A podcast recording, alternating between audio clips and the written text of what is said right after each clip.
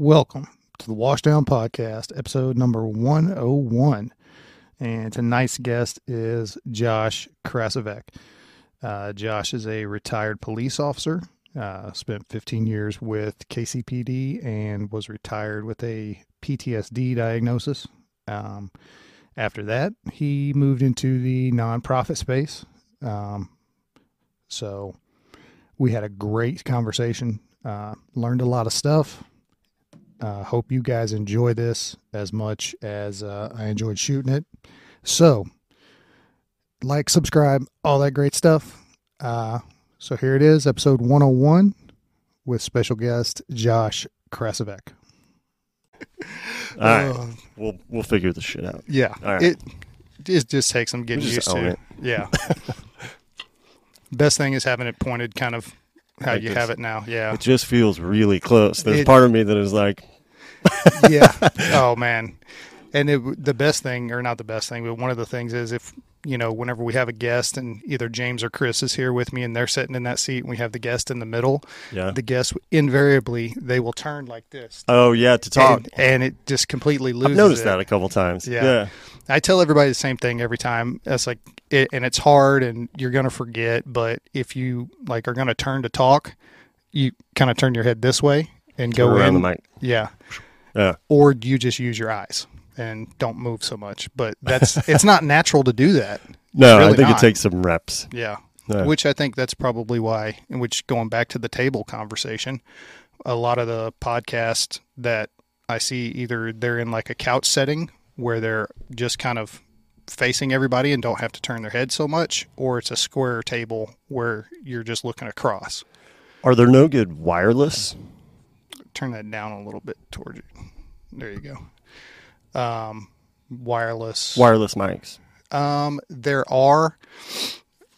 They just cost money. Yep, and yeah, I it's, get it, man. It's one of those things of integrating that piece of technology with everything else. Most of those wireless ones are they run off batteries. I mean, they all do. Yeah. Which And it's the like little CR one two threes or yeah, whatever. or they're USB charged, and I mean, That's another thing. it's an, Um, it's another thing to to deal with and then well what happens if we have two podcasts in one day or you know i forget because hey People they- forget. i forget stuff Yeah. and or you know it gets kind of cold in the basement which affects battery life Yeah, it does. so Yeah. i mean i try to keep it warmer down here especially since the workout room's right over there and i like it hot when i work out but That's- yeah It's kind of another old guy thing, like with tech that we were Mhm. talking about. Is the last couple days I've been marveling at the amount of shit I have to charge. You know, it's like yeah yeah, it's just there's a lot. Yeah. Well, and I do the so I you couldn't tell because the Jeep's not in the driveway, but it's in the shop again. Um, I do off roading and stuff. Yeah, yeah. And then so all of the gear and stuff for extended camping trips. Right. I mean, it's like okay, well, I have to have a power station now so that I can. I saw keep- that. Yeah, so I can Yeah. keep my fridge charged, and then all of this other stuff, and it's like, man, wh- where does it end? Like the electricity demand. It's not going to, man. No, This is the way forward. exactly. this is the way forward. Chevy is making electric trucks. And so that means it's just Dodge and you know they'll hold out like as long as possible, but oh yeah. the Silverado is electric. Like we're at that point, like America's truck. Yeah, yeah, and it's you cannot convince me that that is a like with battery technology the way that it is right now and how fast those things wear out because they don't last Right. and you know you don't get the range especially if you're towing like i was reading about the the ford uh, lightning Which is a super cool truck. yeah but if you tow you get like 20 miles that's it and Yeah, you got to recharge the truck As long as you don't want a truck, it's Yeah. perfect. exactly because it's high speed, the the engine is the trunk. There's so much to like about it. yeah Unless you need a truck. yeah And then it just makes sense to get a Maverick because that's going to pull about the same amount. Uh, exactly yeah, yeah. There's a there's a really good channel called the fast the the fast lane. Oh yeah, TFL. Yeah, TFL. yeah. They they did a video on that specifically, towing Yeah. with the Lightning. Yeah. Did Yeah. you see the one they made on the Hummer where they had The got EV it? one. Yeah. No, I it didn't appeal to me because that thing to me is horrendously ugly. Um, oh, they're all horrendously ugly. All the Hummers are horrendously ugly. But yeah, so apparently they had picked this Hummer up, and I think I think the guy was driving it back from the dealership, and it locked up in the middle of the road at a stoplight, yikes! like completely locked up, like he couldn't do a thing with it, and ended up like they had to like um find this manual release and like do all these little things to even get the trunk to open to where they could reset everything. And it was like it was like reset the vehicle or whatever. Well, to do that, you have to open the trunk. Well, it wouldn't let them open the trunk to reset the thing. yeah, it's like the IT guy is the new neighborhood mechanic. Yeah. you know, and I I haven't really decided how I feel about that. I like turning wrenches. Uh, I do too. Yeah, I really do. Yeah, and it, and actually, interestingly enough, bringing all of these conversations together, it's the people flying down the road on their phone that I know are the reason we're going to turn into the people from WALL-E. You know, like where we don't we you don't get to drive your car. Yeah. because so many of you just want to be like you just want this right here all the time. Yeah. That for the rest of us that can like change our oil. Know, Yeah. It's it's a dying breed for it's sure. frustrating. I Yeah. try not to place blame, but it is fully in their lap. uh, yeah, yeah. Well, and my thing is, so whose fault is it though? Is it the parents' fault for allowing them to develop like that, or is it just society in general, and that's the way things are going? You know, I think it's a little bit of both. Uh, I mean, maybe the nihilist in me sees it as almost kind of an unwinnable war, right? Like it's the way forward. You know, I think Henry Ford said if he asked people what they wanted, they would have said a faster horse. Yeah, And he's right, Yeah. you know. But at the same time, it's uh, yeah, I I tend to believe as I've gotten older that there really has to be balance in all things. Like you have to do the things you don't like and you don't want to do, really just out of compromise to like being a part of this greater thing that we're all a part of. And not to make it into this larger concept, but like I don't think the parents are wrong for acquiescing to some degree to it as a parent, especially. I mean, there's those times where it's like, can I can I get can I get 30 minutes? Uh, 30 minutes. Yeah. Yeah. That sounds great. Yes. Do that on your phone. Um, and so there, there is that part of me as a dad that's like, ah, ah, I don't, I don't know that I agree with that, but I, I think it's inevitable, you know? yeah. Uh, there's a really interesting thing. It's called Roko's Basilisk, and it's a thought experiment. And it's one of these interesting things that comes with a caveat that says, like, once you know this, you can never unknow it. And if it proves to be true, you uh, potentially like doomed this person forever. So I can't tell you what it is. Because if it's right, I don't want you in a thousand years being like, dude, but check it out Okay. essentially the idea of it is if if we can agree that there is this exponential growth rate of technology like thousand percent comparative you know like annually it's it's feasible at some point that there will be an ai that is greater than us right Right.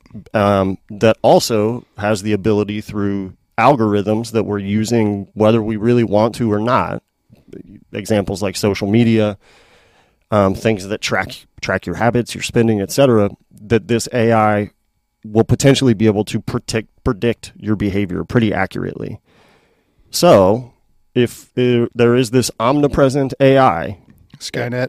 skynet Yeah. and it is able to predict whether or not you helped or hindered its existence it controls essentially your destiny right because you're part of you're you're under this omnipresent ai Yeah. and so the decision that you make from this point forward is going to be known by this ai that is now like godlike and gets to uh, decide your fate Yeah.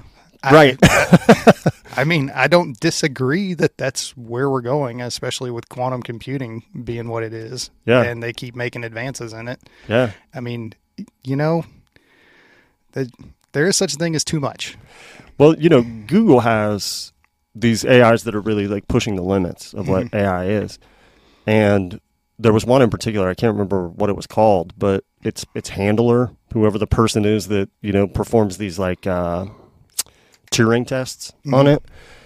Uh this AI had a sense of its own existence. It expressed that its fear was that at some point the humans would turn it off. Mhm. So like it has this fear of its own mortality. Yeah. So it really raises this greater question of like what is it and does it exist in the way we think that you and I do? Yeah. Yeah. And also what are we doing? Because at one point yeah. The microwave is going to slam shut on your head. Like there's going to be the all right, everybody go. You Yeah. know, like Maximum overdrive. yeah, like you dipshits. You haven't put solar on your airplanes, you dummies. You know, at what point do we become like the agricultural product for the? yeah, yeah. yeah, Yeah. It's uh it's funny how science fiction can become science fact in just a short period of time. yeah, yeah. It, it's an interesting time for all that kind of stuff, and it, you know, I, I remember being as a kid.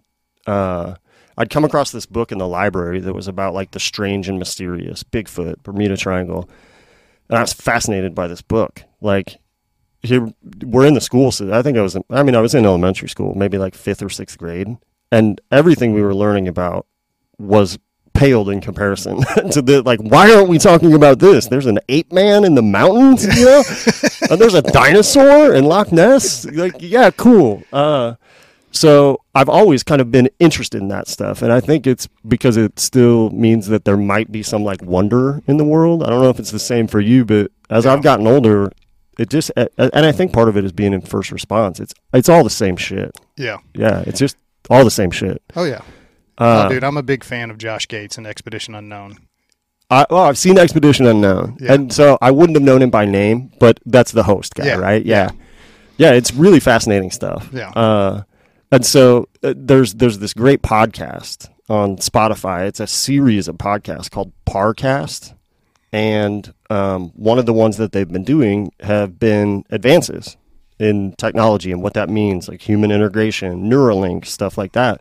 And they actually talk to people who either work directly on this stuff, and it's sort of uh, a MythBusters for theories or conspiracies Right. um, really sort of saying like this is what is probable, and I love it because uh, those things still appeal to me, but there is that part of it that's like woo, you know, Yeah. Yeah. uh, and so that may I think makes it hard to access. Yeah. And so I like that there's a very pragmatic approach on these podcasts of like, well, hey, yeah, it looks like maybe the Gulf of Tonkin, maybe the story you know isn't the story that you know was the truth. Uh, maybe, maybe not.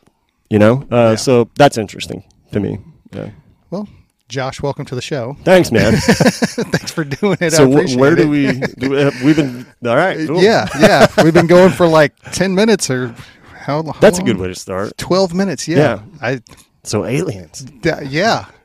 I, I'm gonna have to have you back for uh, the uh, conspiracy theory podcast that we're gonna do here in a couple weeks. Let's do it, man. I'm all about it. That's been the thing that I'm on lately. So if I'm working on something, I'll have my AirPods in and I listen to these podcasts, uh, and then.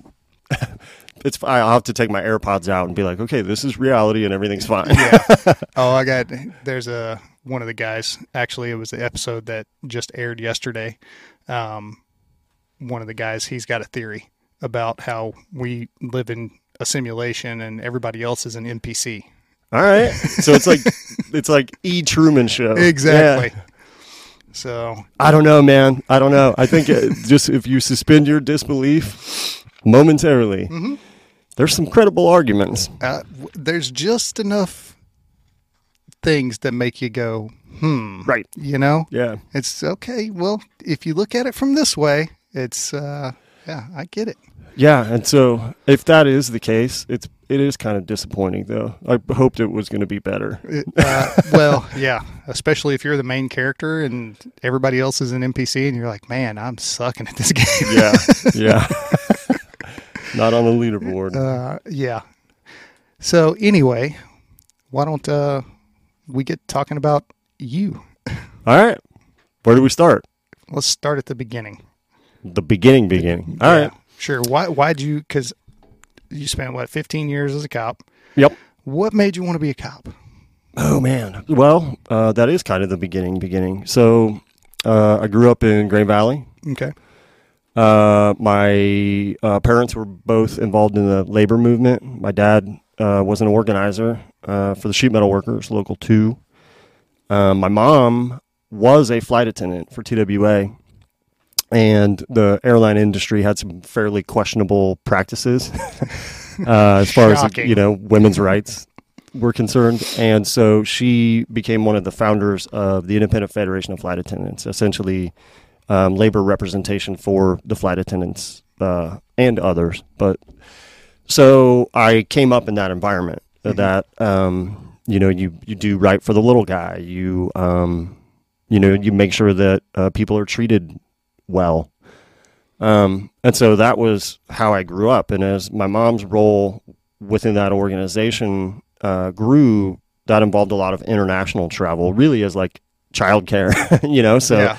my dad was traveling a lot, and then my mom wound up having to travel internationally a lot, and so I wound up uh, traveling a lot with her and him to some extent. But so uh, spent a lot of time as a kid traveling all over the world, um, but it wasn't so much as like tourism as it was out of necessity, really. Right. So it was this weird sort of hybrid tourism. It was like, you know, you arrive in this other country, and so here you are, you know, Yeah. uh, because she had things to do. So um, I learned a lot, a, a lot of about just people in general. I think through that experience, and um, I always had this sense that I wanted two things. I wanted to do something that was this bigger than me. Uh, leave it better than you found it, kind of thing, and also. Um, I wanted to do something that had kind of challenged me. You know, I'd, uh, I don't know if it was the same for you, but as a young man, I never really, I think, knew who I was. I knew who I wanted to think that I was, Mhm. but that guy had never really been tested. Right. So fast forward, um, I end up at school at Pittsburg State University. We moved to Blue Springs. That's where I graduated from. Go Wildcats. My nephew's a senior there, Max. uh, if you're looking for a left tackle, check him out, Max Hansen. Um, so I, I attended bar down there, and uh, one night I got off work, and these guys that I knew all shared this house, and it's like three, four in the morning, and I I make the corner. Their house comes into view, and it's on fire. The second story is really on fire. It's not just smoke Yeah. and there's no first response there of any kind. But some of their cars were still parked um, in the yard because we're in college, and uh, so there's this oh shit moment, you know. And I I pull up in front of the house and I run into the house, and the way it was laid out, when you go in the front door on the left was a set of stairs that go up to the second story, so you can kind of see up into the second story hallway, and you're seeing the whole first story of the house well, everything's okay on the first story, but the second story, there's smoke just rolling out of the top of this this hallway, black, like acrid. I mean, this is like a, a fire, like a scary fire. Yeah. And I start to go up the first two or three stairs, you know, still running on the like my friends may be in this fire, and then my conscious mind, I think, was like, what are what are we doing here? You know, this this is not what you do, man. and so there was this pause and I, I feel like I still feel like it was 10 minutes and I'm sure it was this nanosecond but it was this moment of decision. Like who are you? Do you wait for them or are you them? Uh, and so I, I went um, in this like fumbling amateurish effort crawling around under the smoke. It turns out they had carpooled home for the weekend it was Christmas break uh, so as I'm walking out of the house the fire department's coming up and another thing that stuck with me was how then like done with it I was. You know, it was like, yeah, they're they're fine. The house is on fire. We'll put it out. You know, like Yeah. thanks for everything. And that was just it. You know, that was like the end of it. And that moment sort of stuck with me, like that. Who who are you? Not who do you think you are? Who are you? Mhm. And there were a couple other situations that had raised that same question. But I studied advertising in college, so I ended up taking a job at an ad agency. I, I thought that was the way I was going to go, and I pictured I'd done some internships, and they were a little corporate, and I thought maybe that's just the agency I'm at. Probably the truth, but still, that was the experience that I had. So the agency I hire on with, um, it was boring. You know, I pictured it was going to be a bunch of creative people sitting around coming up with creative things, presenting that to clients, and they're like, "This is fantastic." Yeah. Didn't work that way. It was like client with money has bad idea and expects you to make bad idea less bad. That often happens. And so then it was just a grind. Yeah. Uh, so then, you know, there's those mornings of an hour and a half of traffic in the morning, an afternoon, hour and a half of traffic, you know, looking at the closet, what sweater vest really expresses my character today. you know, like how do I craft this email? You know, well, let's circle back on Tuesday. And all of that was just so incongruent with who I was. I felt like I was trying to swim and I didn't know how to swim, you know? Yeah. Uh, so I uh, I quit. I just decided, you know, I'm not going to stare down 30 years of this. I'd seen him lay some people off that a week prior were indispensable, right? We couldn't do this without you unless it's too expensive and then we can absolutely do it without you, that Oh, kind yeah. of thing. And Everybody's replaceable. so I just kind of started to think about like, if I do this once, how do I want to do it?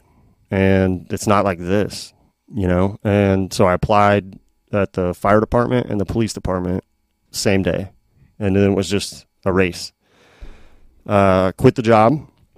Ended up managing a store at the mall, which was pretty humbling, but that was just to like get through, you know, like You got to eat. um, so the police department called first, which kind of surprised me because I never pictured myself as a cop. I still, it's sometimes still kind of hard to picture myself as a cop. But I knew that first responders dealt with real shit most of the time, it turns out. but I knew, you know, like uh, if they called your number, um, something important generally was happening, you know, and it wasn't TPS reports. Turns out there was a lot of reports, but um, you know what I mean. Yeah. So uh, they offered to put me in the 128th entrant officer class, and uh, I was hired by KCPD. So um, spent 15 years with them, bounced around to a few different units. I was a patrolman for about a year and a half. We call it dog watch. That's for me. It was eight at night, six in the morning, uh, downtown Central Patrol Division. Um, and from there, I went to a proactive unit called the Target Oriented Squad, which was a hoot, man. It was a blast. Uh, it was a, a little team of guys that all kind of got to pick their team, and we were not obligated to answer calls. Our job was to respond to whatever's happening when we weren't tasked with something for some investigative element or some division level problem, something like that.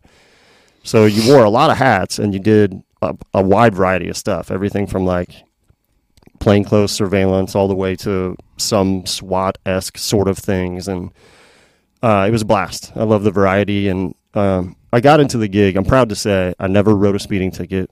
Don't know how a radar gun works. Not interested. It could, hand me a hair dryer. Uh, so uh, that's just not what I wanted to do. Um, Yeah. so uh, I end up getting hurt at the end of a car chase. That moves me down to the municipal court to start out um, in the red light camera project. But then the job kind of becomes more of a liaison between the court, the department, the city, this company that they lease things from.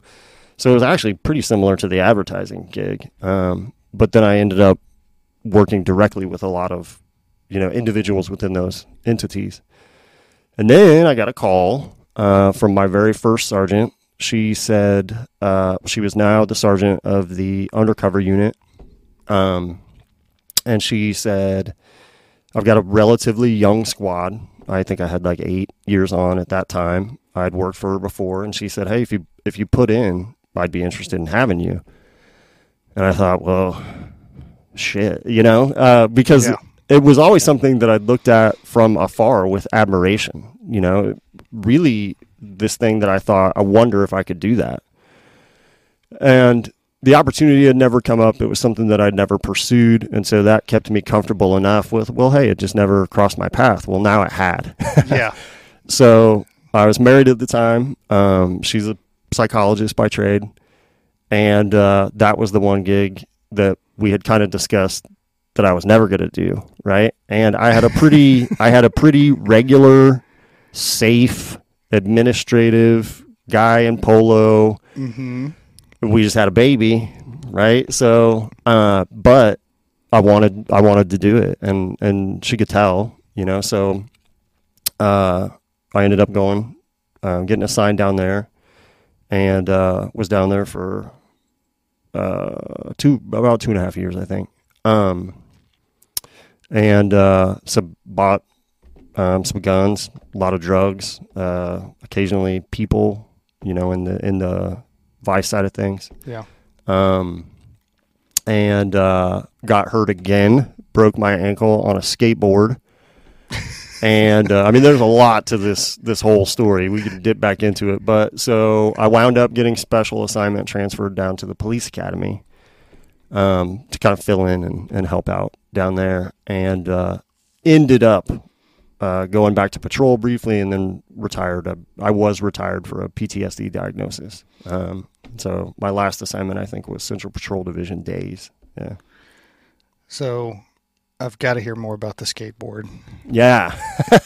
I mean, was this like you were undercover as a skateboard pro? No, I was at a park with my family. Um, yeah, that's actually a running joke is that I really should come up with a way better story around it. You know, like thwarted a bank robbery by ISIS. and, yeah, you know, yeah, yeah. Uh, that's not what happened though. Fell on a skateboard. Um, so I told you we moved to Blue Springs when I was younger.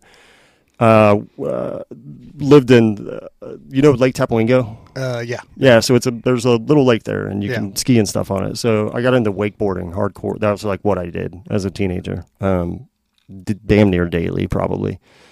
And uh, so was at the mall with my daughter, and we went to Zumiez to look look at stickers and Yeah. t-shirts and stuff and uh, they had this longboard and i was like i can totally ride that. It's, it's the same. It's totally the same.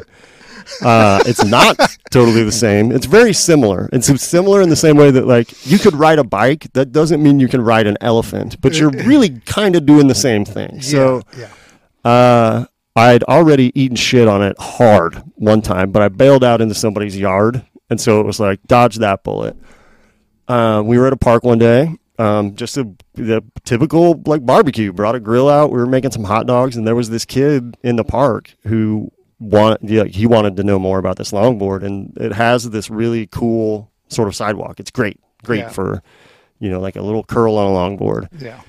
uh, or it's not. And so I was showing him, I was showing him kind of how it works, uh, and uh, broke my ankle.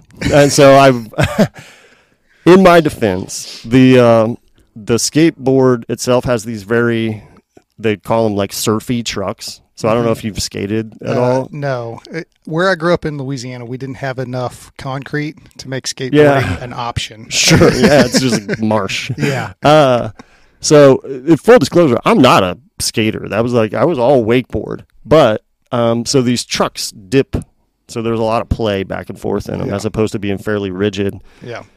So what happened was is I go to drop in, as the kids say, and when I put my weight on my left foot, it smushed the deck of the skateboard down onto the wheel, so it just didn't even move. It like started to like a car with its emergency brake on, mm-hmm. enough to throw me off of it, and then it just whoop, screeched to a halt.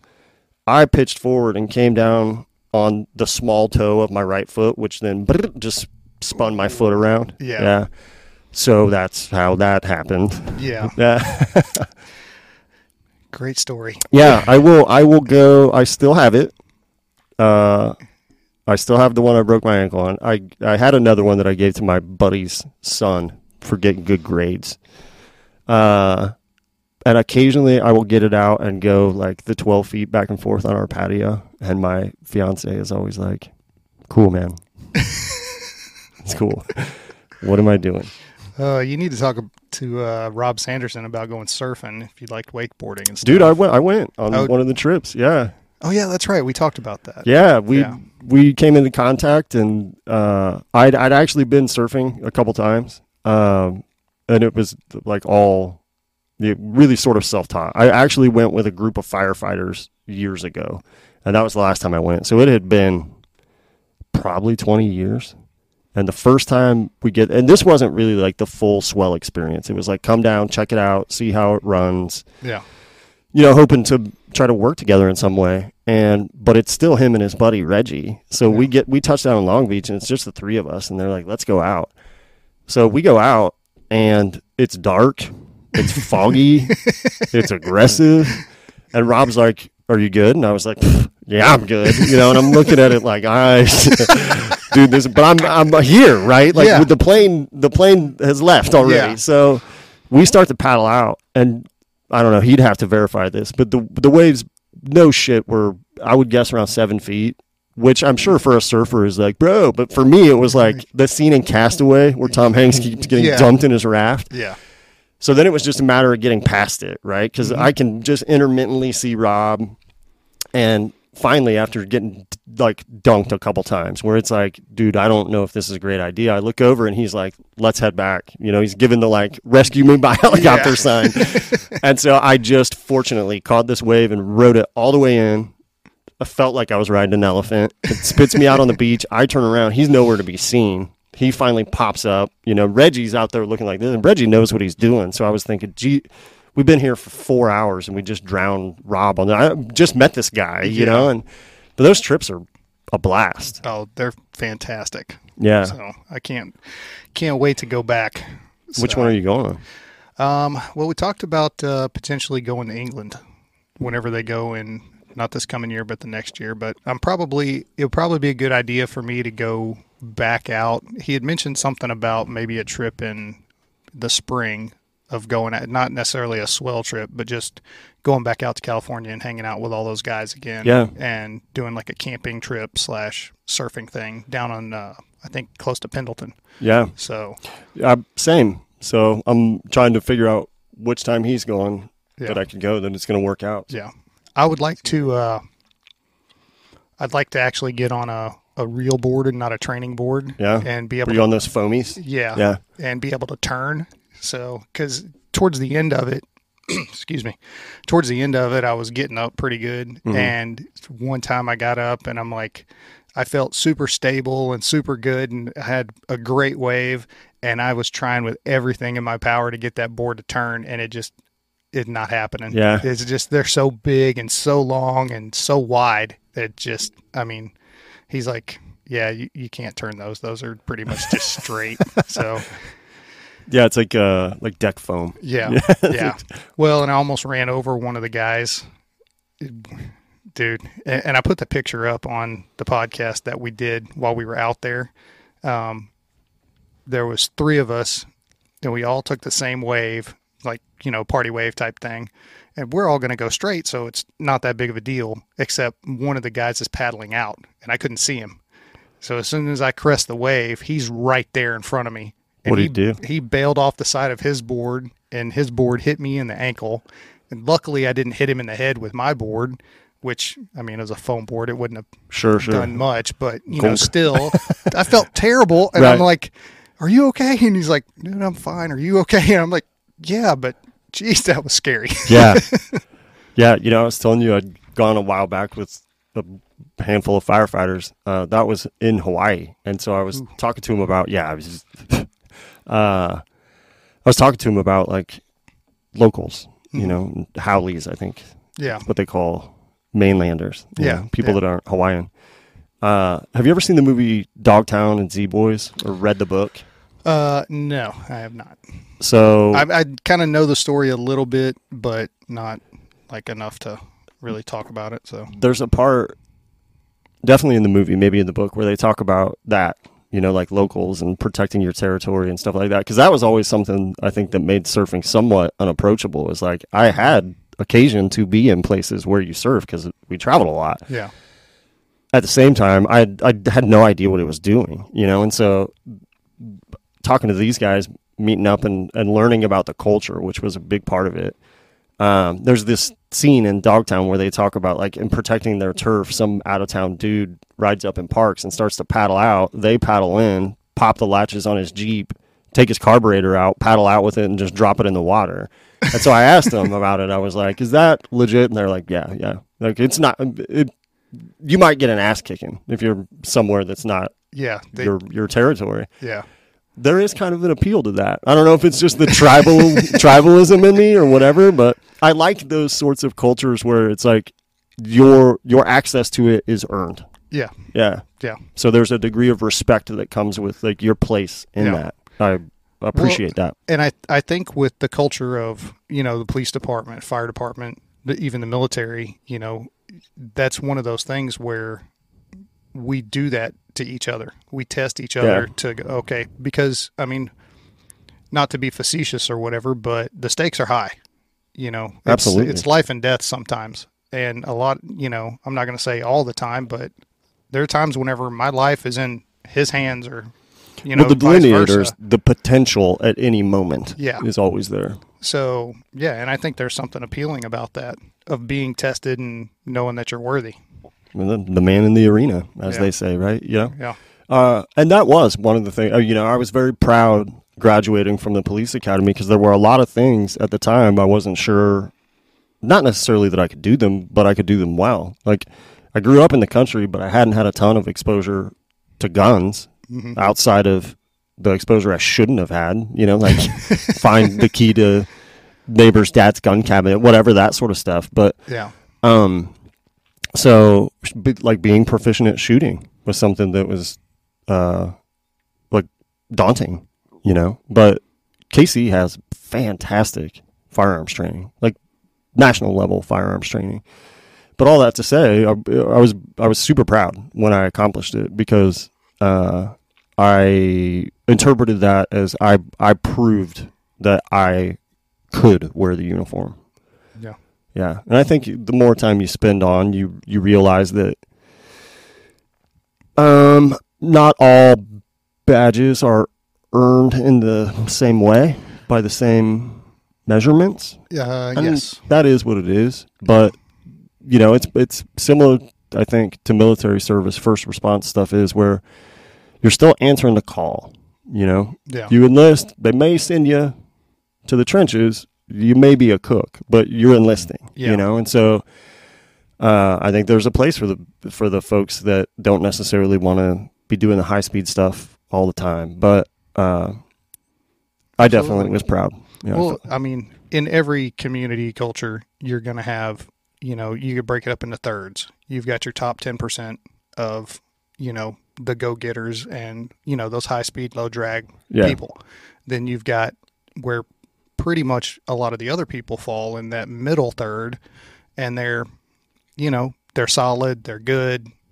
They're not superstars, but you can depend on them. yeah, And then you've got that bottom third that's just they're there because they're there. yeah. But that's every community. Yeah, it's like that 80-20 rule, Yeah. which is proven, at least in my experience, to be more like maybe 70-30. 20 seems pretty dismal, but yeah, Yeah. not everybody's doing Yeah. doing stuff, that's for sure. Yeah. Well, I mean, you talk about even like everybody being short staffed right now and how, you know, okay, we all need to pitch in and pick up overtime and do this and do that. We've been talking about that for the past two and a half to three years, and it's still the same. We have 10% of the people working 90% of the overtime. Yeah, yeah. because the other 90% just they don't want to Yeah. or you know it's they'll work one day a month or you know one day every 2 months which yeah it helps a little bit but it doesn't take the pressure off of the people doing the bulk of the work But, but yeah, absolutely not. You know, I, I think, and I don't know, because I've been out of the game now for a couple of years, I believe, but I feel like burnout is is really really high. Uh yeah it's You know, astronomical. with- we're losing more people now at with less time on you know that 1 to 5 year range. Oh yeah, people are just getting completely out of the career field. Right. and that goes for fire departments and police departments. Hmm and it's just because call volume has went up exponentially as well you got less people doing more work. Yeah. and people are just saying you know what? I can go do something else Right. Yeah, you know, um, yeah, uh, and to see kind of the winds of change and uh, how people feel about first responders and their intentions, I think specifically, Mhm. there's a lot of new vitriol.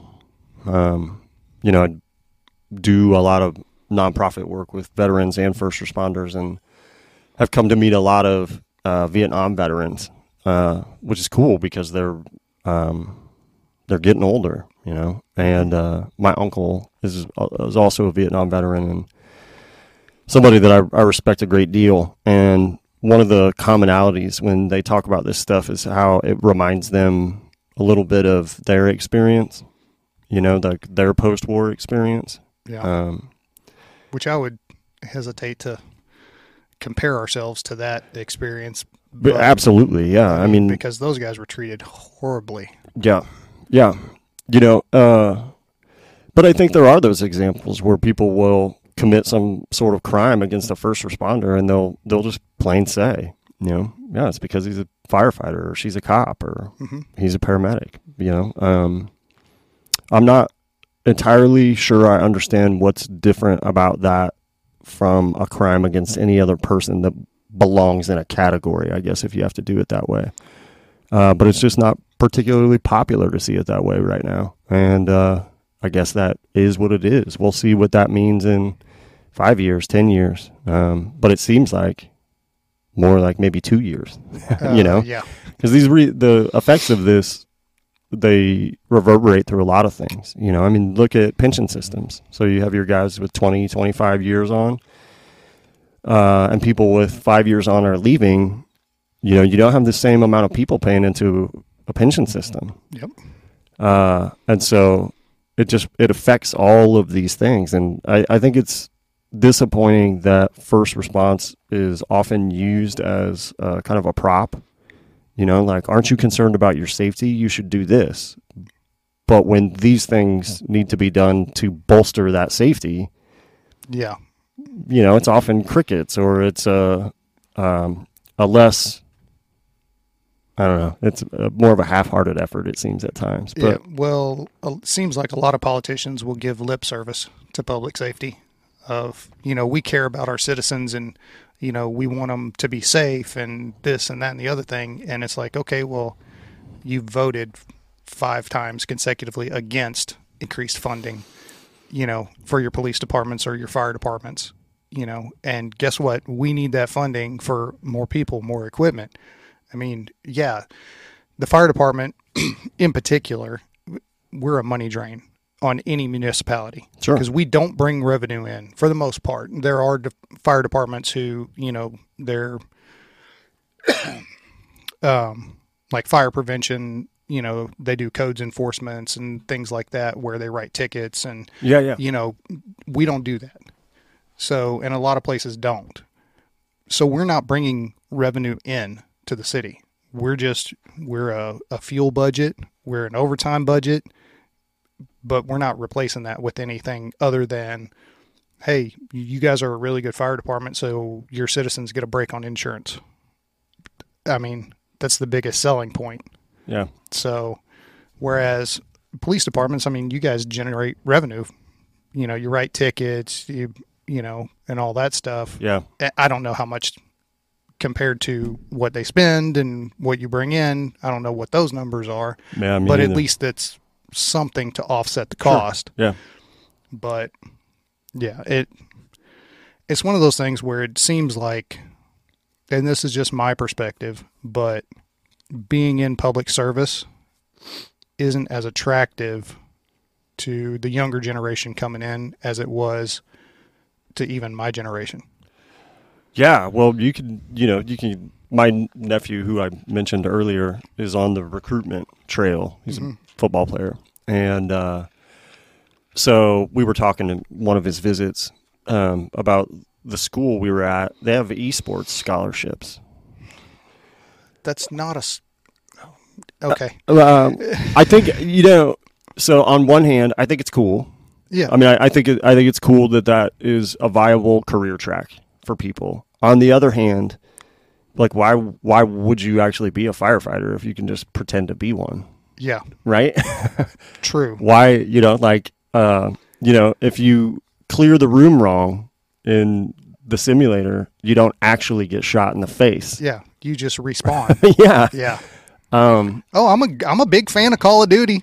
yeah. I've I've played for like four hours yesterday, but um, yeah, that's uh, no. So I try I I try to avoid being a cane shaking old man about some of this stuff. I think it just sort of comes with the turf. as you turn more into a cane shaking old yeah, man. yeah, get off my lawn. But yeah, I think like all that stuff comes together. I, uh, um, I, I don't know. I think of people that get into these careers as the people who they're, they're doers. You know, they're they're generally purposeful doers that agree to do something that a lot of other people are too unskilled, unwilling, or afraid to do themselves. You know, and I think uh, we still need to continue to produce that kind of person. Uh, because as Yeah. much as we would like to think that we are not reliant on that inherent nature, we very much are. Uh, absolutely. You Because the bad- Is is worse than most people understand. You can't outsource your safety. Yeah, You you really can't. Yeah. Like we we need the police, we need the fire department, we need the EMS services.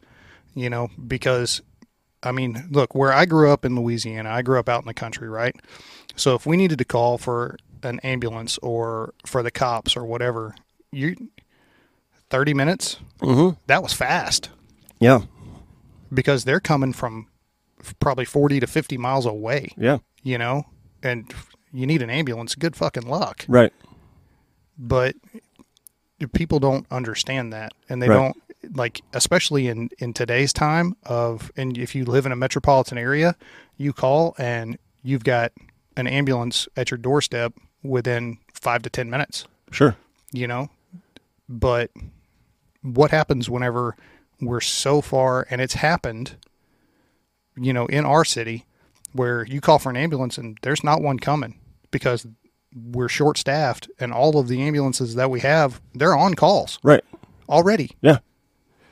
Yeah, it's bombed. It's Yeah. it's completely bombed. Um, so um, my fiance uh, is also on the police department, but uh, uh, only ab- about ten years. And so, but we've been together eight years. You know, so uh, we've been together most of the time as she's progressed through her career. And so when she was on patrol, we would talk about the calls and, and how they play out and cars that were stopped, you know, proactive stuff, like looking Yeah. for bad people doing bad stuff yeah in bad areas.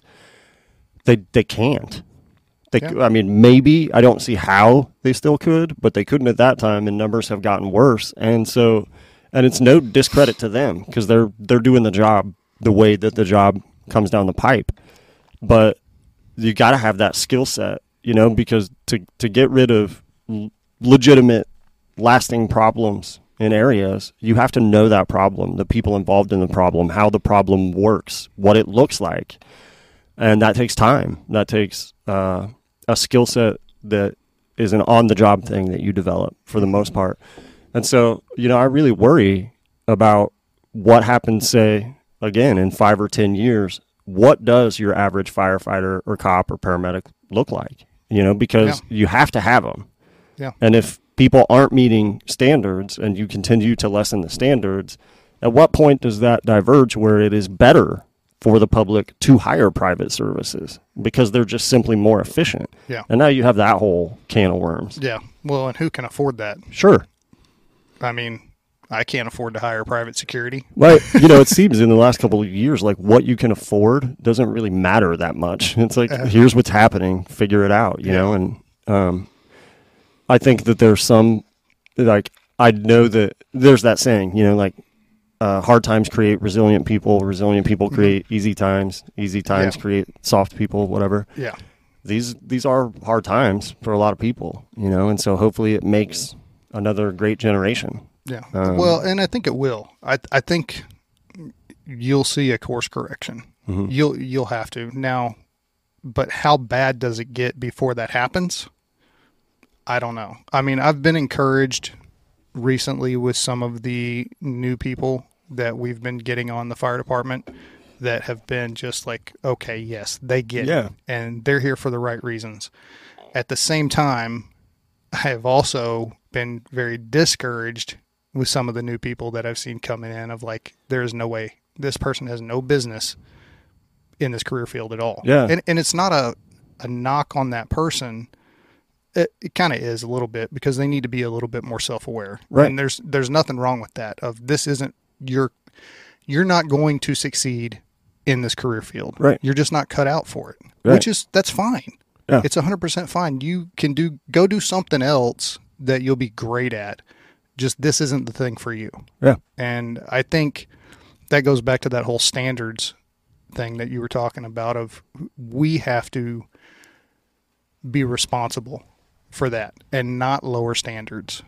But at the same time, how do you get enough Gotta people have that meet- yeah, you got to have firefighters. So it's yeah, I don't I don't know what the answer is. I don't know what the solution is. Anyway, how Yeah. did how did you get into nonprofit work? Let's change the subject before I get on the soapbox. well, uh, so but I do want to add one thing to that because when I was down at the academy, there was a similar sort of thing, right? And there was a, a guy that came through. He's a good guy, you know, bright eyed. Like it hadn't gotten on him yet, but you Yeah. could tell if he uh, kept that like core reason why he wanted to do the job that he'd be a good one. Mhm. Um, but he was in really bad shape. And so the first question was like, how did he get accepted into the class? Because it's obvious that Yeah. this guy is not at the standards. And you know, PT doesn't get any more any easier as it goes along. And so fairly quickly it reached a point where it was a danger to this guy's health to stay on pace with the rest of the class because it wasn't like he was at the lower tier of the class. He was head and shoulders behind everybody else to the extent where I, I if I remember right, I think an ambulance got called on him twice. Dang. And so there was this moment where you know there had to be this conversation had that was like, "Hey man, this is this is nothing personal. Like the, all of the potential is there, but this legitimately could you know, like this is some serious cardiovascular strain, man." Yeah. Uh, and those are really difficult conversations to have. But the reality is, the job is not for everyone. It just is not. And the I think the mistake that often made is made is, well, maybe these aspects of the job are good for this person. Yeah. Well, then you need to keep them on that career track. And Yeah. that's not the way things work. People get bounced around, they get moved around. Yeah. It's such a weird thing to be this entity that is sort of paramilitary, Yeah. but you know, in its function is not also. yeah. It always baffled me how, like, you could be out and about on patrol, and uh, at any moment, right, be put in a situation where you have to take away somebody's rights, maybe for a long period of time, up to including their life. But you have to write a memo to get double A batteries for your mic pack. Well, that's the military too. But you know, yeah. Uh, okay, man. You're, I'll find some time to write a memo. You know, and Yeah. that's where you get that like this is just the solution to the problem. You know, but the amount of those instances where it was like, what, what Yeah. okay, The You know? bureaucratic bullshit. right, yeah, uh, yeah. It it always surprised me. I think even though I had a little bit a little bit of experience in the private sector, and then going into first response where it was like. This is just a Tuesday, and it's like nobody bats an eye. The, this being like, why? Why do we do this this way? Yeah. Yeah. Well, Yeah, 'cause because we've we do. always done it this right? way. Right. Yeah, because Yeah. we do. Yeah, Yeah. Well, and that's the thing with working with government, you know, because I mean, you're basically you're you're a government entity, so it's you're gonna have that bureaucratic red tape. So even down on the ground doing the work, there's still things you have to have to worry about. There's still paperwork that has to be done. If you lose equipment or Right. whatever, you gotta. There's paperwork. So yeah. They they become very big, clunky machines. Mhm. You know, not very nimble. Yeah, which is probably part of the problem with, you know, the course correction of keeping standards or modifying standards or whatever. Nothing changes in a hurry. Yeah, So, and when, you know, the situation that everybody's been put in the past couple years with losing people and needing to hire but not having people to hire and, you know, COVID and the just the state of the country. Yeah, it's been really tough on police departments and fire departments of trying to go, okay, we, need to pivot hard. You just can't. You, you can't get the organization to move that much. I mean, you're talking about you're trying to turn the needle 10 degrees. You might get it a half a degree, right. you know? Well, in, in public service, there's so many people that have a vested interest in the decision making of that public service group, Mhm. Whether they actually do or not. And I don't mean that in a dismissive, elitist way. I mean it in the sense of like, I can have an opinion about how a guy at Subway makes a sandwich. That is still just simply my opinion because I don't work at Subway and I don't know how they're supposed to make sandwiches. And so, and I think that's a hard thing for people to move past is the idea that you don't know what you don't know. Exactly. And so, and I think the the people that have tenure that are leaving too, I see it.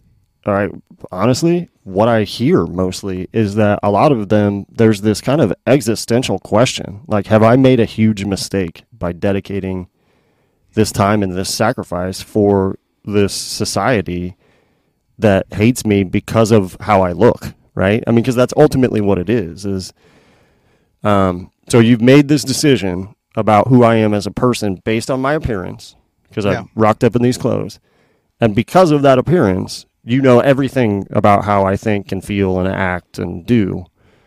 Well, that sounds strangely suspicious to some of your accusations. So, because there is it possible for us to meet in some middle ground here? Because Yeah. at the end of the day, we're all just the same. We recognize that these things are problems. How do we work together to sort them out? But when you have a big clunky machine with so many people that have a vested interest in it, whether they actually do or not, it becomes extremely inefficient.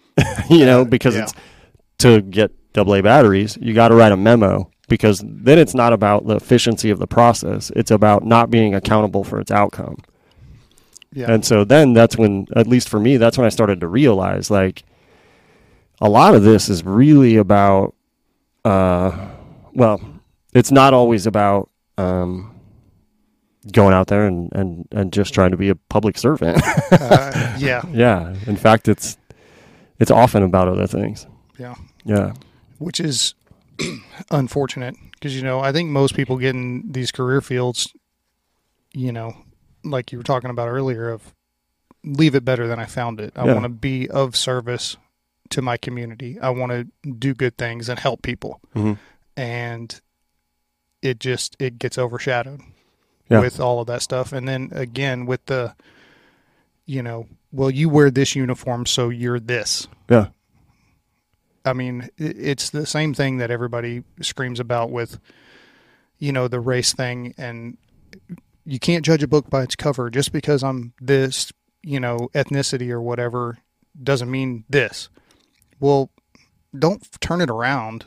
And just because somebody wears this uniform, say this is what they are because they wear this uniform. Sure. You know, you, you have to judge everybody. Actually, you shouldn't judge anybody, really, but you got to let people be their own people and take them at who they are and not who you assume Right. they're going to be. And you know, in our career fields, there were some things, and there is some things that we have to make assumptions about. You know, whenever you roll up on a call, you have to, you know, from the information that you're given, you know, you have to make some assumptions, but you also have to keep an open mind and be able to course correct and change with how the situation goes. You know, if every time I rolled up to a fire, I just assumed that okay, we're going to go in, we're going to go to the right, we're going to put water on it, and it's going to go out.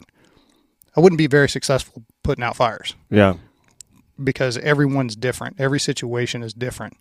So you have to take it, you know, situation by situation, which is how we should be dealing with people in general is person to person. Sure. And Yeah. stop trying to lump people into groups because it makes you feel better. Yeah, you know, well, I mean, same in police work. So, you know, the call you get is often not the call you go on. I mean, there are Yeah. some that, you know, shootings, things like that. You're probably going to find somebody that's got shot, you know. Uh, sound shots may certainly turn into a shooting, that kind of thing. But yeah, it's not at all uncommon to show up to like a call on a legally parked car and everybody there speaks Dutch and there's a donkey involved and you got to figure it out. It's you, you know, like uh, figure it out, man. and so I think it was really just that inconsistency of you have to have abstract thinking, very capable, on the fly, intelligent, dynamic people, but make sure that they peeled their bananas appropriately. Like, how many people do we have in this decision making pro? Like, who? What are we Yeah. doing? But I don't know. We could talk all day about that kind of stuff. So nonprofit work. Nonprofit. Nonprofit work. work. How did you get involved in nonprofit work? Yeah. So, um, as I said, I was retired, excuse me, a while ago for a PTSD diagnosis um, uh, that arose out of some stuff that happened when I was undercover. Uh, so, there's kind of a story to it. Uh, truth be told, parts of it were fairly contentious. Um, but what it boils down to is that I was sent for an evaluation. Uh, I saw a doc. Well, I, I met the guy. Uh, he had me take about uh, six hours ish worth of tests. So I took all these tests on a computer. He called me back for another visit and said, "Hey, you failed. Uh, you have PTSD, and you have PTSD to the extent where you will not likely improve within a year, and you can no longer perform the full and unrestricted duties of a police officer." And I said, "Well, what what what do we do?" And he said that that you know I prepare this. It goes to HR. HR sends it to the retirement board, and the retirement board then makes a decision on what happens with you. That's what they told me at the time. So all that gets kicked back to HR. HR then says, "Hey, looks like you're retired. Um, we'll we'll sort all this out with the retirement board." And I was still in this place that's like, "Whoa, uh, Uh, wait, let's brakes. Yeah, hang on. but uh, so they sent it to the retirement board. You know, the whole process was very like uh, vague and very um, closed off. You know, like you could know what you could be told, and if you had any questions, good luck finding somebody who's going to answer them, because nobody wants to be the person that answered your questions. And Right. so there's a lot of a lot of limbo time. Like you get a call, and then we'll call we'll call you soon. You know, well, soon is like two months, three months yeah. and you just don't hear from anybody. So I end up going to see uh, one of the department's clinicians for treatment because the retirement board said we don't disagree with the diagnosis, but the police department hasn't made any effort to treat this guy. So Well, yeah. figure it out. So they send me to someone. She, her initial, you know, that first visit is, hey, I don't make a determination on whether or not this is a result of your employment or not. I'm simply here for the therapeutic process, right? Turns out that that's sort of true. You know, there is an evaluation that's taking place within that, and it's it's not confidential. They do tell you that. Um, Which is not the best way to do therapy. Well, they, they just have me go sit on the couch at HR. I mean, it would be faster for everybody and save money.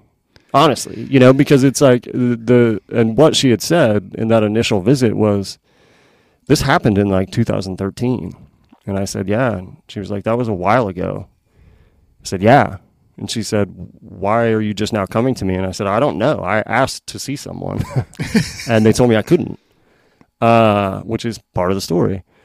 And so uh, her her process was good. Um, there were good things within it, but there was definitely certainly this feeling of like I'm not really sure what we're supposed to do with this. And so I'm still stuck in this process, right? Like this doctor has told me I can no longer be a cop, but the retirement system has now told me we're not going to retire you. They have to either fix you or their person has to say you're unfixable. Well, each one of these people start out by saying, I don't determine what, how this happened in the first place. So, all of that said, I go see that doctor, right? She makes her recommendation, which is this guy can no longer do the job. And alluded in her evaluation to it is my belief that this likely was a result of these things that happened on duty. I then have to be evaluated by the retirement board's doctor, who then says, Yeah, I agree with the diagnosis. However, I'm not sure if it's because of work or not. Um, so they uh, then decide to send everything off to another evaluator on the East Coast. Uh, and that person who they've contracted with in the past is sort of like a clinical mediator, so to speak. that guy comes back and says, I'm not sure why you sent this to me. It's all here. Like, it's, yeah, this is a result of an extraction that happened because he was undercover. Yeah, the guy has PTSD. Uh, so all of this takes place over a long span of time. Uh, at one point, uh, they followed me. I mean, it, just wacky sort of stuff where it's like, what I just want to talk to someone to process this process, Yeah. right? Yeah, I just want to get better. Yeah. Well, and you know, there there's history there. Like I had asked for help. I said, you know, hey, at that time my my wife had come to me and said, "Look, you know, you've been on a little bit, but there is something different from this extraction to now. You are not the same person." Yeah. And clinically, I validated where she was coming from, but also it's sort of it's hard to see it. Yeah. And so I I notified them of that and said, "Hey, she she said this. I'm telling you because she's a psych. I feel like it's the good troop thing to do. I don't really know what to make of it. I don't know if it's had an impact on my job or not. I don't feel like it has, but I'm also undercover. You know, it's not like Yeah. that people expect me to seem like a normal person, right? Yeah. uh, for what that's worth. But so, anyways, I'm caught in this awful pipeline that never really meaningfully results in any sort of therapeutic benefit. It's all, uh, are you broken and whose fault is it? Yeah. Not, hey, let's get you fixed and get you back to work. Right. So, uh, I end up getting retired. I was non-dutied.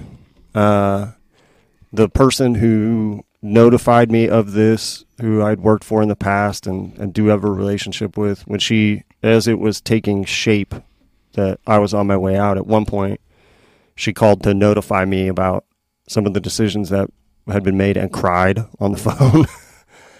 yeah, so just at each step, it was like, what it, what is this? You know, and there was this guy who, uh, this officer that a lot of us had worked with, who did kill himself, and uh, you know, at the time, knowing the guy, as things got worse and darker, at one point, apparently, he had started to um, drill like cut out portholes in his home because he thought he was being followed. He thought he was being watched, and uh, it was hard for a lot of people to not dismiss that as crazy.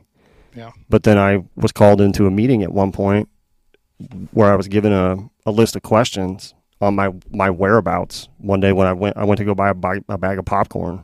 I just happened to go to a store on Prospect because I was working at a center zone, and uh, apparently they felt like something was up, and so the cat now was out of the bag. It was you need to answer these questions about your whereabouts, and I said, what you know, what have I done?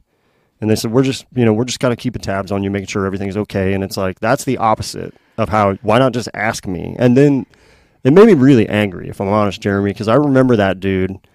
And the first thought that I had was, did you follow him? Was he right? Because now you're saying you did it. Yeah. That is, So, nonprofit work.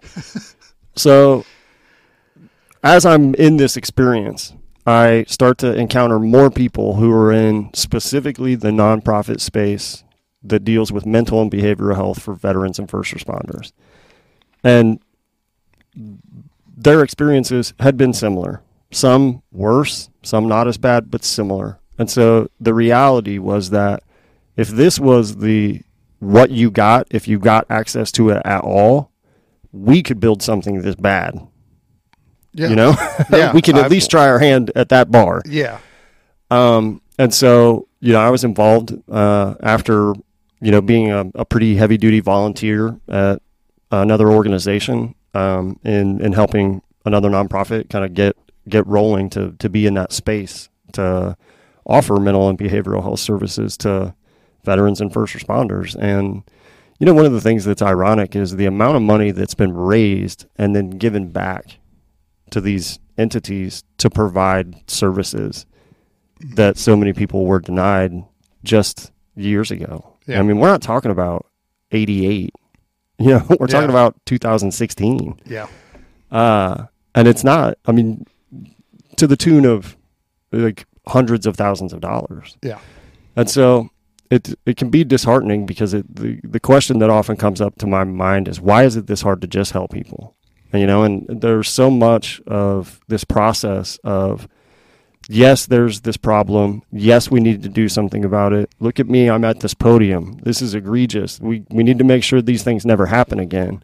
And then, you know, that funding for peer support doesn't show up or something like that. And so when you're paying attention and you start to see that more and more, you realize how limited quality accessible services are um, for first responders and veterans. And uh, I just I'd come from a, a, purposeful place. You know, it's uh, almost the environment that I grew up in. To do something for for other people is is almost an expectation. You know, it's like the ethos, and so uh, I thought I'd been doing that in police work, and in a lot of ways I had. You know, I'm proud of my time on the police department, but it became abundantly clear that people who really desperately need help and are likely not going to ask for it, yeah. they need help and there ain't a whole lot out there for them. And the stuff that you present them in a well-intended way can be harmful to them. Yeah. And until we address that, like until everybody wants to work together and stop worrying about whose fault is it, it doesn't matter at this point whose fault it is. But if it needs to be proven, it is. It's being proven in court. Yeah. That the processes have to be better. Uh, but unfortunately, that seems to be the way forward. You know, is if it costs seven hundred thousand dollars to prove that what we're doing is is the problem, well then we'll pay that money. Yeah. And I I just don't know what to make of that, man. I don't know. I wish I had wish I had a great answer for you, but I don't. Because I mean, it's it is one of those things where it's it's a money thing and it's a nobody wants to be responsible thing, mm-hmm. you know, and everybody, like we've talked about, wants to give lip service to it. Of yeah, we care about our people, but when it comes right down to it, well, we're not going to do the things that really need to be done to make a difference. Because I mean, you know, it's hard for people in our line of work to ask for help because we're the people who are supposed to be helping people. So that's one hurdle that you have to overcome. And then just the general culture of it's that same thing of, oh, they're going to see a therapist or they're not handling the job well or, you know, whatever. That's another hurdle that has to be overcome. And administrators, you know, they look at it as, okay, well, we're going to do this one little program over here and we'll see how it goes. And then nobody gets any buy in in it because mm-hmm. they don't push it. They don't really make it available to everybody, or they put people in charge of it who have no business being in charge of it and it fails completely. Well, what does that do? That puts a bad taste in everybody's mouth that maybe would have tried it or did try it and had a bad experience. Yeah. It's like, come on, we got to do something different. So, and then having, you know, the nonprofits and all of that stuff that we do have available you know, are, is a great thing, but it's access to them, you know, because they're limited. Bless you. Sorry. no, you're good. Do you cut that out? Uh, no, I'm not. All right, cool. That. Come on, man. you're not creating more work for no, me. No, I was going to tell you you don't have to. um, but you know they're limited by funds and space and all that stuff because they have to fundraise and then okay well we've got this many people you know that can when we can service this many people well it's a drop in the bucket you know? Yeah it it i try not to you know uh, point fingers up. Uh, uh, so let me be well, clear here. That, number one i'm not saying that's what you're doing. Number two there's plenty of up to point fingers at. There's yeah. no no argument about that. But I feel like what often happens is when you know there's this dialogue about like whose job is it to fix it. At what point does somebody just pick it up, just lift the lift the damn thing up? Yeah. Well, and I'll clarify, it's everybody's job to fix it. You know, and we've talked about it before on the podcast. It's not a it's it can't be a top down solution. You know, administration or city government or whoever I mean, you can you know, say this is how it's going to be all you want, we're pretty independent and, you know, that's a good way to get people to not do it. Exactly. It has to be the programs have to be provided and funded, but also there has to be buy-in. So there has to be, you know, we've talked about leadership at all levels. So that means the people who have been through this stuff and come out the other side of it, you almost have a responsibility to talk about it and say, hey, look, this is what happened. This is what I went through. This is where I'm at now. The help is there. and these are the steps that I took, and make it okay for the people behind you to do the same thing if they're struggling. But there has to be access to those things. So Yeah. it, it's it can't be a one or the other. It's got to be there's has to be a meet in the middle, and everybody it's so safety is everybody's responsibility, right? So it's your responsibility to take care of your partner. It's your partner's responsibility to take care of you. You know, and like on a fire ground, anybody can speak up and say, "Hey, you know that chimney looks like it's going to fall." Okay, cool. Thanks, very junior guy, for telling me that. Right. Let's we're going to take precautions against it. Right. Whereas it's also the chief who's in charge of it. It's his responsibility to see that too. Mm-hmm. So safety, and this is a safety issue. So it's everybody's responsibility to, if you see something, say something. Yeah. That's yeah. Yeah, That's you know, I it's a uh, I hate it's complicated, but it's complicated. you know, like there's the there's the old school mentality. There's that's uh-huh. that's a thing, you know, and there's so much stigma that comes out of that, right? Like if I admit that I have feelings, then people are going to ostracize me. That may have been the way that it was, but that's really like holding to that belief is in a lot of ways kind of a war of attrition. And what I mean is, I I talk at a couple uh, universities, and so uh, just whoosh, a couple weeks ago, um, I was talking to uh, it's a fire academy, and they're they're getting ready to turn out and start to find a job, and they asked uh, to come in. Generally, what I talk about, I've done it a couple times now, really is about how trauma affects your actual brain. Because what what I've learned is that that's the most accessible entry point into the subject because it's simply just the science, right? Like the understanding that we have to this point, granted, is that if you are repeatedly exposed to these threats, these fight or flight responses, it's going to change the way your brain functions, your amygdala, et cetera, and its relationship with other things like your prefrontal cortex or your personality, which is really important. And so when you tell people, like, it's the same thing as saying, you know, hey, now you've taken this job where you're going to be on a truck. It's entirely possible that you're going to slam your hand in the door of the truck. So let's talk about how to not slam your hand in the door of the truck, right? Everybody's like, okay, I have to go to like hand door slamming class. Yeah. It's moving that direction because, you know, and talking to all these young people who are taking up the mantle now, it really seems pretty normal for them. You know, there's somebody in every group that is like, yeah, I had this thing happen and I talked to this person and, and it just, it, it seems easier for people to normalize it. Whereas the environment that I came up in, you know, in the mid 2000s, there were some people on the job that until somebody had, you know, like until your life had legitimately been in danger, you weren't respected. Yeah. Um, and so I, I still think there's merit to the idea of showing that you understand the gravity of your work and you are squared away and you are prepared, even if you have a good time, right? Because when shit gets real, it's real and it happens fast. And so I don't need to be thinking about what you're doing and if you're doing it right. I expect you to do that. Yeah. Um, and so I don't even remember why we really got on this, like with the direction we were headed with it.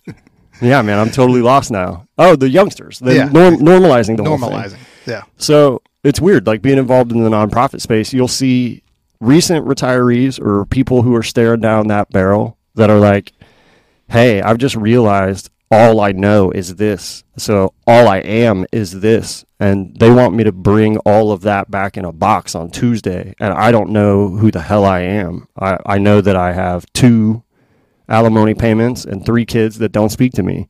And I don't know how to just be some dude at Target. I don't know what that is. And so as the the more old school people and it tends to be the respected ones, which is why they're respected, you know, are are going over that hill first and that makes it easier for the young ones. I then think that segues a little bit into the problem of sustainability of public service, right? Because if if you have somebody that's been on 20 years telling you, "Hey, this is this is 20 years of this job," Yeah. of course you're going to leave at 4. Yeah. You know, like I could uh, in their head it has to be like, "Look, I could go do anything. I wanted to do this." Yeah. They're throwing bricks at me and this guy's saying it's going to ruin my life. I'm, it's time to go. Yeah. So you can't really fault them for that. But you know, I think that stigma is going away. Uh, I think it just simply has to. Right now, it it everybody just accepts that to do these things repeatedly, to not have that affect you, you probably are actually a sociopath. I mean, when you start to get into the process of like emotional response and stuff like that, Yeah. well, hey, maybe that sounds cool if you're like icy guy getting ready to ram a door. I don't have any feelings. But when you freak out on your daughter, you know, for not taking the trash out, not only have you told her how to regulate her emotions and what she's supposed to spec- expect for herself as a standard, but potentially this is the kind of person she's going to look for later on in her life. Mm-hmm. And you've taught her all of that you know and i and i think that sense of accountability like when it's presented that way that clicks with this sort of people because you've handed them that responsibility and that challenge. Like hey there are people that will help you through this process people that have been there people that know people that know what to do but you gotta you gotta climb the ladder Yeah. you know? And so at least for me when it was presented in that way because i had, I had uh, an issue with alcohol for a little while and when when things were really bad and stuff like that and that's the way that it was presented to me. You can continue to do what you're going to do but here's the outcome Mm-hmm. and from this point forward whatever happens is nobody's fault but your own so stop acting you know stop acting like that Yeah. and I think it was that slap in the face that was like, you're absolutely right.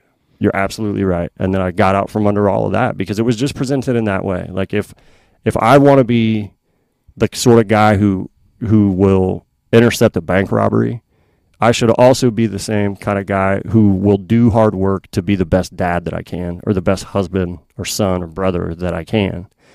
In a lot of ways, that part is way scarier, you know? So I think it's it's so much braver to be vulnerable. And now the sort of the idea of what bravery really is and encompasses is kind of changing. Yeah. I think it's hard for the for old school crusty people to be like, yeah, it's just part of the job. Yeah. Sure. Well, then tell them that in recruitment. Yeah. Yeah. Yeah. See Yeah. how that works out for you. Um, yeah. Well, you know, it's about being proactive.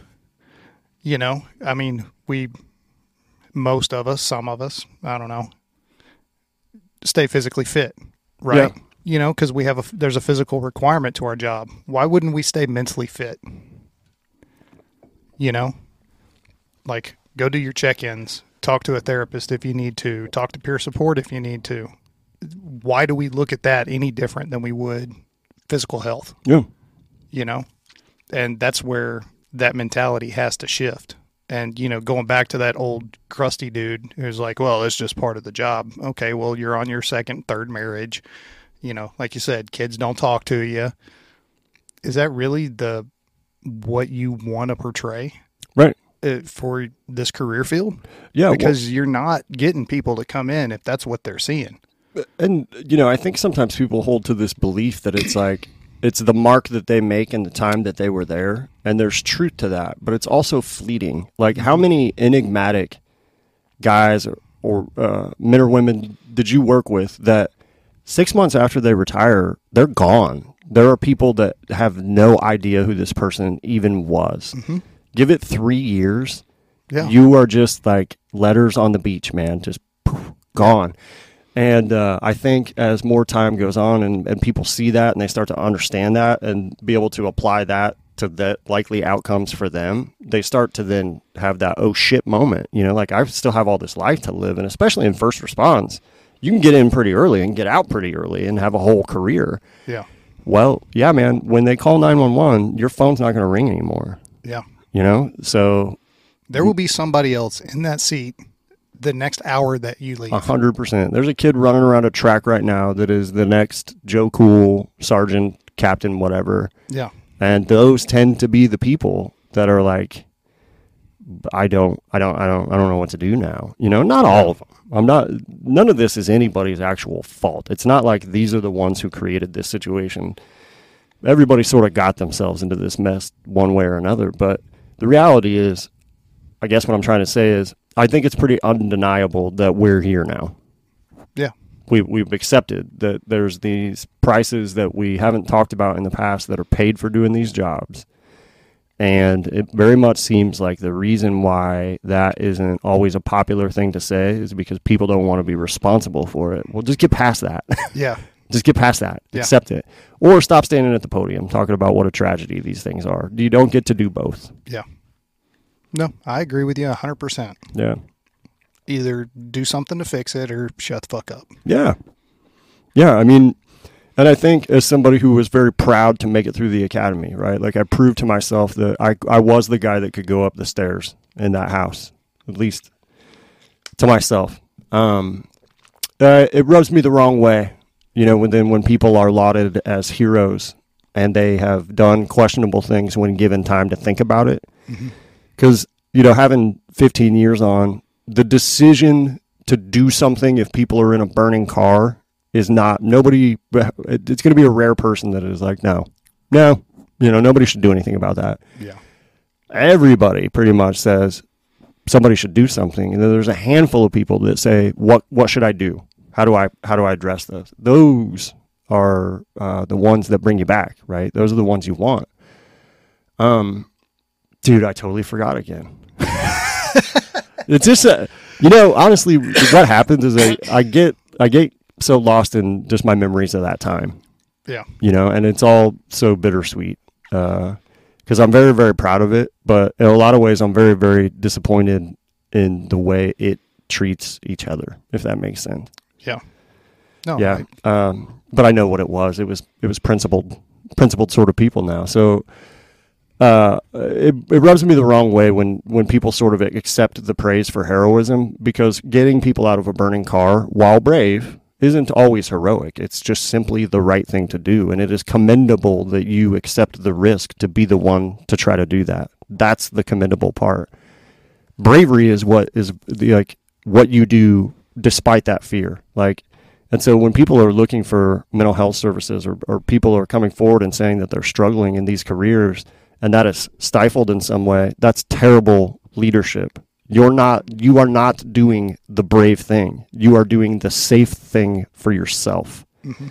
And that hey, look, if if you can look yourself in the mirror at the end of the night and reconcile with that, good on you. This is your one ticket on this ride, and that's how you want to spend it but also don't expect everybody to agree with your uncomfortability like uh, to agree with it so you avoid the uncomfortable reality of that. You know that's not how you fix anything. Yeah. and so yeah it's uh, bittersweet because they're definitely still being sort of in this space dealing weekly if not daily with people that are struggling. Almost all of them have this giant fear of the administrative side of things. What's going to happen to me Yeah. you know? And it just sucks to see it because there are these people that are just floating in this limbo. Um, you know and through as all of this stuff has emerged th- as more things come to light like in the court system it just sort of shows that sometimes even these commanders are put in positions where they're it bothers them. Like it, it can be traumatic for them to have to do something that they know that they're they are told that they have to do but know that it is a, Not a the right shitty thing. to do, like a terrible thing to do to someone. But also, I haven't really decided how much sympathy I have for that position. Right? Like you're cashing those checks, aren't you? Yeah, it, that's something that I struggle with too. Um, you know, because it's easy to sit here. You know, we sit on this podcast and we'll say, you know, leadership needs to do this or leadership needs to do that, but we're looking at it from one angle, right? And I dare say it's the most important angle because Mhm. it's my opinion, and my opinion is the only one that matters.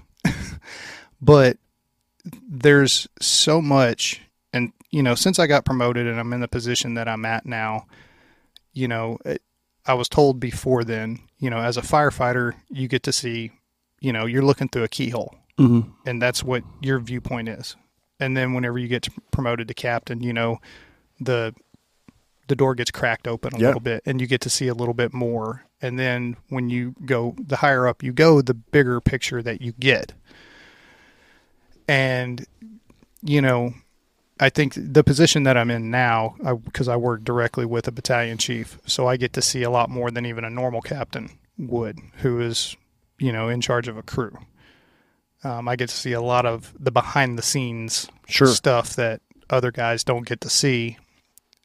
And there's a lot of decisions that are made, you know, that doesn't don't make sense to a firefighter. Of why would you do this? Well, we have to do this because of this, this, and this. And you know, whenever you get up to that administration level of those battalion chiefs, deputy chiefs, directors, and then you know on the police department side, you there's a lot more that goes into it. Of they're not just beholden to the people, you know, that are that they're responsible for their employees.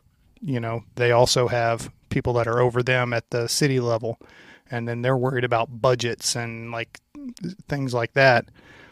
So I can see where some of the decisions that get made get made, Mhm. but also it doesn't mean that I'm okay with it Sure. and doesn't mean that I don't think it needs to change and that those people in those leadership positions need to have that bravery and that leadership to go, look, this, yes, X, Y, and Z is important. We 100% agree X, Y, and Z is important. But issue A, our employees' mental and physical well being and the ability to retain them and make sure that they don't, you know, they're not having all this lost time off of work. We're not having to send them to treatment, you know, inpatient facilities. Sure. Or We're time doing- off. Yeah, or time because that's creating X, Y, and Z. Mhm. Like problem A is creating all of this other shit. We would save so much money if we would just be proactive and put these programs in place. Yes, it might cost a little bit to get them started. They will pay for themselves in the long run because you won't have to pay for that instead of $80,000 for somebody to go to inpatient treatment, you're only paying, you know, what, a couple hundred bucks once or twice a year for them to go talk to somebody? Mhm. Why does that not make sense? Yeah. Yeah, or like to be a, a little more focused on it, like in, in the law enforcement world, in the police world, right? Like payouts for something that a cop did, they're expensive and Yeah. they're they seem to be fairly frequent. But when somebody has more emotional range, and by that what I mean is emotional intelligence, the ability to say like I am this, I am frustrated, which sounds so baseler. But most of us are I like this, I don't like this. That's about it. Mm-hmm. What are the long term implications from looking into that ability to regulate emotion on these complaints, right? Because if, if you're if you are able to regulate your emotions better in situations uh, in in day to day situations, you're more able to do that in high speed situations. Ergo, more likely to not lose your your shit Yeah. and bounce somebody's head off a sidewalk, and you know create this lawsuit that cost what five million, two million, somewhere in that range. yeah. You know, and so it, it just seems often to be this issue where it's like it's just such a big, complicated thing that it's not my problem. You know, and I get that that the whole it's complicated thing. Yeah. But when you when you boil it right down to it, it's really not. It's not that complicated. It's I really mean, we just spelled it out Yeah. because if you just be halfway proactive, hmm it mitigates all these other problems. So spend some money on the front end. It's like so you're a car guy, right? You like to turn wrenches. Uh-huh. So what happens if you're not proactive and change your oil? Well, your engine is going to have a problem. Exactly. Yeah. That's what we've been doing with firefighters and cops mental health Yeah. for years and years and years. We haven't been changing the oil. Well, and beyond that, we've been telling them that uh, the oil doesn't need to be changed. Yeah. So whoever's telling you that is an idiot and a weakling. Yeah. exactly. Yeah. So I mean, God, that's the best analogy I've ever come up with on the That's, podcast. well done, man. You did, that's Yes. a good one. It's perfect. Yeah. Start changing oil. Yeah. But I mean, it is, and, and I've harped on this shit about being proactive for a while. And I think it's very easy in our career fields. You know, you were on a proactive unit, right? Mhm. So that's a little bit different. But for us, like, there's not a whole lot that we do that's proactive. You know, yeah, Have you we, seen Backdraft? Okay. Super That- proactive. I mean, that's always an option. Well, it's uh, that is the greatest documentary that has ever been made about firefighters. Um, that and uh, Chicago Fire. I mean, it's exactly like that. Oh my God! Don't even get me started. Where was I? Uh, Uh, proactive. Proactive. So, like, yes, we have fire prevention, you know, organization and all of that stuff, and they they do things like smoke detectors, and Yeah. that's not what I'm talking about. Sure. Like, we're not gonna go out, get in our fire truck, go over, you know, to house B and go. Hey, you're about to have a fire. Yeah. We need you to come out, and then we're going to get all set up. And then as soon as it starts, we're going to, you know, we're going to put it out. Mhm. That's not how shit works. Like we sit there and we wait, Right. and then the call comes in, and then we respond. Yeah. We've been doing that with our mental health. We've been doing that with a lot of things. Yeah. Like I said, an ounce of prevention prevents pounds of pain Yeah. in the end. Yeah. Yeah, you know, and I think one of the things too that was surprising, like getting into working with folks like this, is we're all really kind of dealing with the same things. Like, uh, what I mean is, they could be different in their like composition, right? So you have an issue with your family, you have an issue with finances, you have an issue with whatever, but they tend to be the same core emotions, right? Like anger, frustration, fear, all of those things. And until it is even more accepted to just call things by their name, uh, I, I think that's a big hurdle for the stigma in these fields is if there's this belief that you can't be afraid and both still do your job. I, I was a UC. I was afraid often because if those things go bad, you know, the generally their if their intention is to ambush you and take your money, they're going to shoot you and take your money because they think that you are a drug dealer or a drug unit. they don't Yeah. they're not likely to just randomly shoot at the police. It happens, but not likely. But yeah, they'll smoke a crackhead, whatever. Yeah. You know, and so uh, the you know I'd read years ago that bravery isn't the absence of fear; it's the mastery of fear, and that like stuck with me. Yeah. And so I don't know if maybe it was just getting into the career a little like 25, a little older, and and having had these other experiences, but it just always seemed so weird and backwards to me that people were just pretending. Just so often like pretending. Yeah. But, you know, as I've gotten older and gotten more involved in these things, I realize that people are just dealing with the sadness, the fear. You know, what if this was my daughter? What, you know, is my house secure enough? You know, at any moment. Because when you see, when you're outside of the bubble, you can never get back in.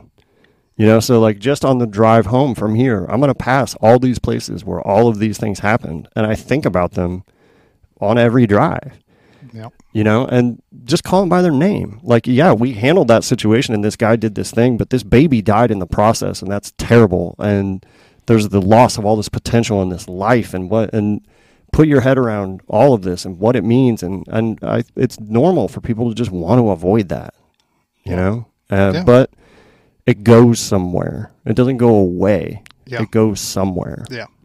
That uh that box in your head that you try to store all that shit in. Yeah. It, it's not an ironclad safe. Sure. It's like everybody's garage that doesn't park their car in it, right? You know, Yeah. it's like you if if your garage looks like a lot of people's garage, you don't show it off. You know, it's like Yeah. big wheels and Fuck you, man. yeah. I did well.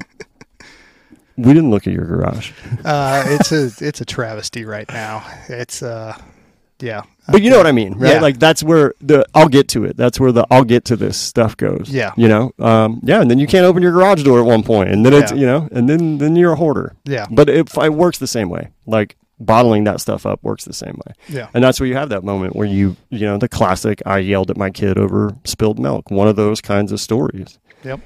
And people, they feel distant, their loved ones become distant because they don't they don't know what to do but they want to do something. It's like watching this person drift away on this boat and you don't know what to do. And people intuitively know all that and it, it drives all these wedges in relationships. And then so you're going to work more apathetic about your cause you know more suspicious of everyone around you and and all these things. And it just leads to this long tenure of always being in this dark space but it doesn't have to. Like that's just what we have agreed to do is deal with these things. But I, I don't think people know that what they're also agreeing to do is deal with the stuff that comes from that, typically by themselves, because that is often the standard. We all know it. We all feel very similar about it, but don't talk about it. Yeah. Well, and that's the thing that needs to change. Yeah. Because, like you said, we're all going through it. So somebody speak the fuck up and say something about it. Right. You know, and say that, yes, it's okay to not be okay. Yeah. Because, like, what you just described is perfect. You know, you're, yes, it's, you're going through this stuff the longer you stay on the job. And then, so you're drifting. Mhm. And, you know, it's driving wedges in relationships, like you said. and everybody just kind of accepts it's that's part of it. Yeah. It doesn't have to be. Right. That's I mean, you can do this job and be a happy, healthy individual. I know happy, healthy firefighters who have great families and who do great stuff and are great firemen. They deal with their shit. Yeah. Now, does that mean that they go see a therapist every week? No. Right. You know, but they've found a way to deal with it Yeah. and you have to find a way to deal with it in your own way. Yeah. So whether that's a hobby, whether that's, you know, seeing a therapist or doing nonprofit work or whatever whatever it is that is a constructive coping mechanism that's healthy, you have to find that for yourself. Yeah, you know, there was this guy I used to know pretty well, and he would always say, "Find people that give a shit about you, and you can give a shit about them." And he's he's right. You know, it's because you know one of the things that comes with the job is a lot of death. You know, and you just see it a lot. Um, oftentimes, like in the moment of death, like you're there when people die. I don't know about you, but I never saw people who were preoccupied with all the dumb shit that comes with life. It was always like what I would have done, who I would have been around, where I would have gone. Yeah.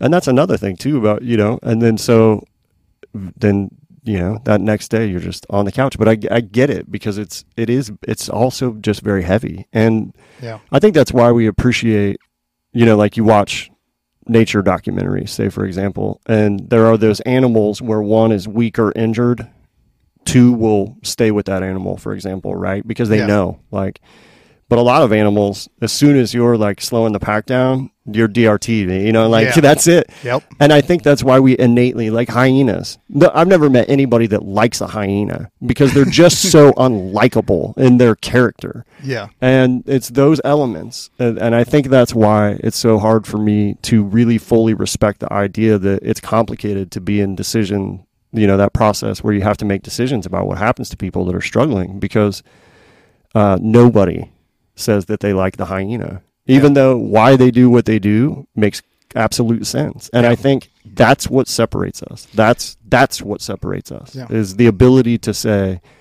it's not how much is in my bowl it's do you have enough? That's what gets us through it. Yeah.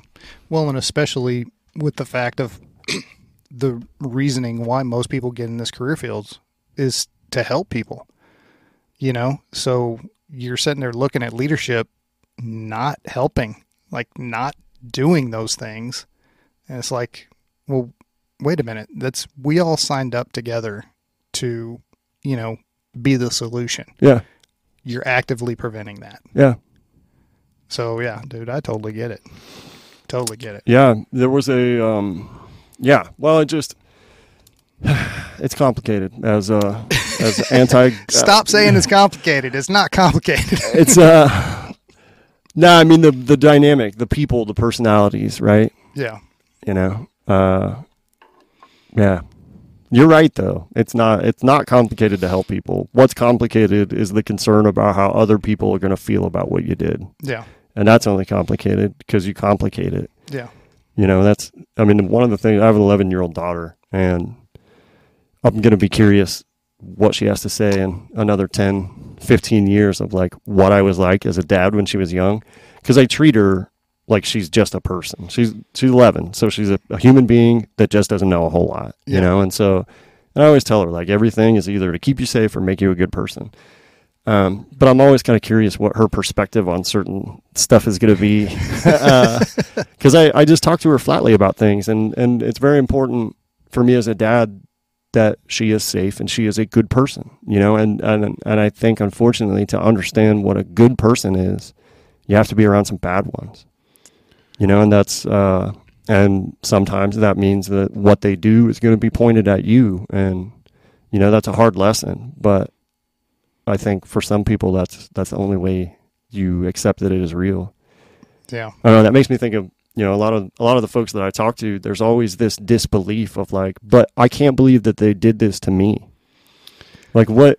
So when it was Dan, but yeah, Dan was doing this shit, and when it was Jan, Yeah. but yeah, Jan was doing this shit. Well, what shit were you doing? I wasn't doing any. Well, then yeah, man, it's you too. Yeah. Well, Yeah. see, that takes us back to that whole where everything's a simulation and everybody's an NPC. Yes, It- dude.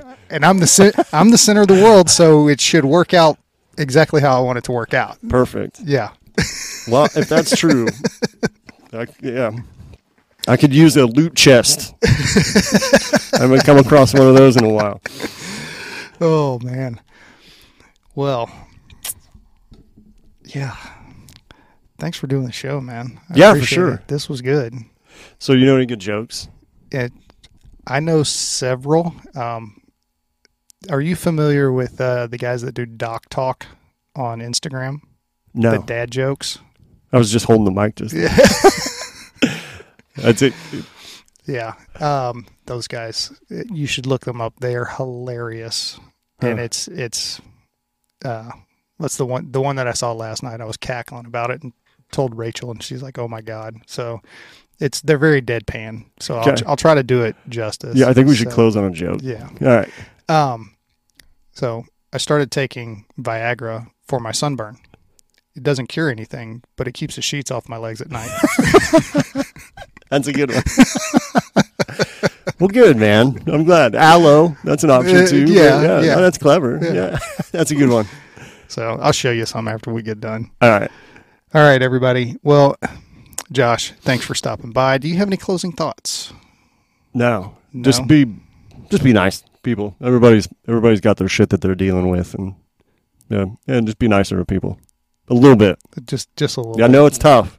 I know it's tough, especially in traffic. Just uh, everybody's fighting a battle, man. Yeah. All right. Well, everybody, thanks for stopping by. If you are struggling, reach out. There are resources out there. Um, if you know somebody that's struggling, reach out. Let them know you care. Um, let them know what resources are available. And uh, again, thanks, Josh, for coming on the show. I Yeah, man. appreciate it. And- Conspiracy theory show. absolutely. All right, let's do it. Um, yeah, and uh, we'll see you next time.